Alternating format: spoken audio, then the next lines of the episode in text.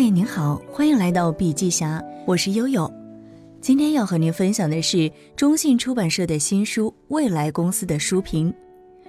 Uber 成立以后，一路高速发展，在全国范围内覆盖了七十多个国家的四百多个城市，优步一时风生水起，引来各路资本的竞相追逐。无论是司机还是乘客，都从优步上得到了自己想要的东西。从此，Uber 成为了共享经济的标杆，让共享这种理想中的乌托邦变成了现实，并在很短的时间内取得了非凡业绩，估值一路攀升，成为科技公司里最大的独角兽。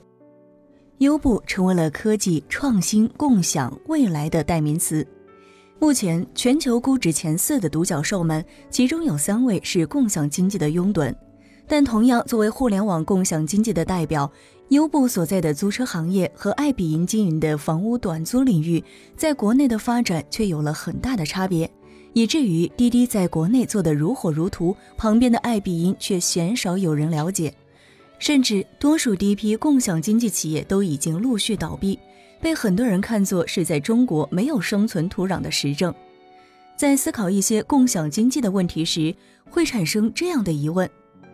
同样是共享经济，为何在国内出现了冰火两重天的景象，没有找到正确打开的姿势？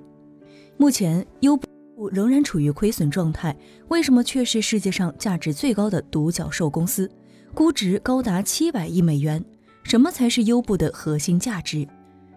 ？Uber 和他卡兰尼克都自带光环，以面对竞争对手时的好战、无情和铁腕闻名。他们蔑视监管机构，把出行行业搅了个底朝天，和传统的出租车司机抢生意，和政府的监管博弈，杀出利益对立方的重重包围。优步靠的就是突破和狠。首先，优步的优势在于数据不仅浩繁，而且影响力巨大。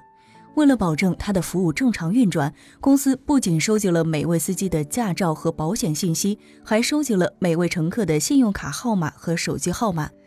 当然了，公司掌握相关信息是让顾客享受高品质服务的保障，但同时重要的是利用数据来驱动决策。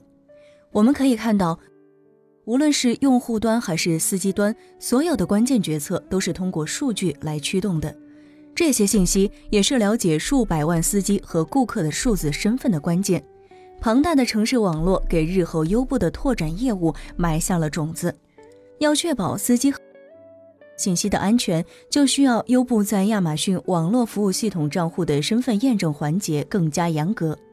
卡兰尼克表示：“我们从基础工作着手，打造最佳体验。他的团队研究出了远程信息处理技术，能够通过网络收集汽车行驶的信息。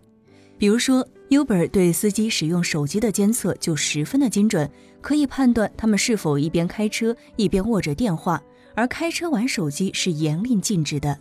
除此之外，Uber 还可以监测到驾驶员刹车是否用力过猛，是否超速。了解到这些实况，可以让优步在接到乘客投诉时更公正合理的解决争端。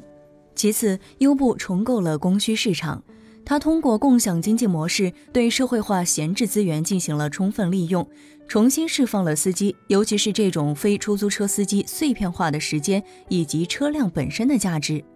并且，它还通过服务动态价格的调节机制与大数据驱动快速供应决策，结合 P2P 模式，令品牌、用户、司机充分连接，从而创造了新的市场增量，促进了供需平衡。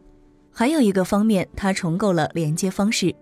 优步不仅仅是一个简单的打车软件，还可以成为一个服务的连接平台，其中包括和品牌的连接以及和个人的连接。比如说，现在有一个叫 Uber Rush 的应用，你可以利用这个来实现 P2P 的包裹传递，帮助别人传递包裹，让包裹从一个街区传递到另外一个街区。所以，优步它不仅仅局限在一个打车平台，而是通过这个平台把所有相关的连接方都开放出来，让品牌和个人服务都实现充分的连接。卡莱尼克说。Uber 未来会是一个为各行各业解决交通调配的数据公司。做企业必须要面向未来，创造自己的核心价值。优步建立平台，利用大量的信息数据和深度算法，为用户提供一站式的交通工具解决方案。轻资产、超体验、高效率，解决底层需求。用户和数据是关键，强网络效应才是未来公司的核心价值。未来的公司都将是数据运营的公司，能否以新的体验、个性化的服务获得大量的用户和数据，将最终决定一家公司的成败。好了，今天的分享就到这儿。如果您喜欢我们的文章，可以在文章末尾点赞或者是留言。我是悠悠，下期见。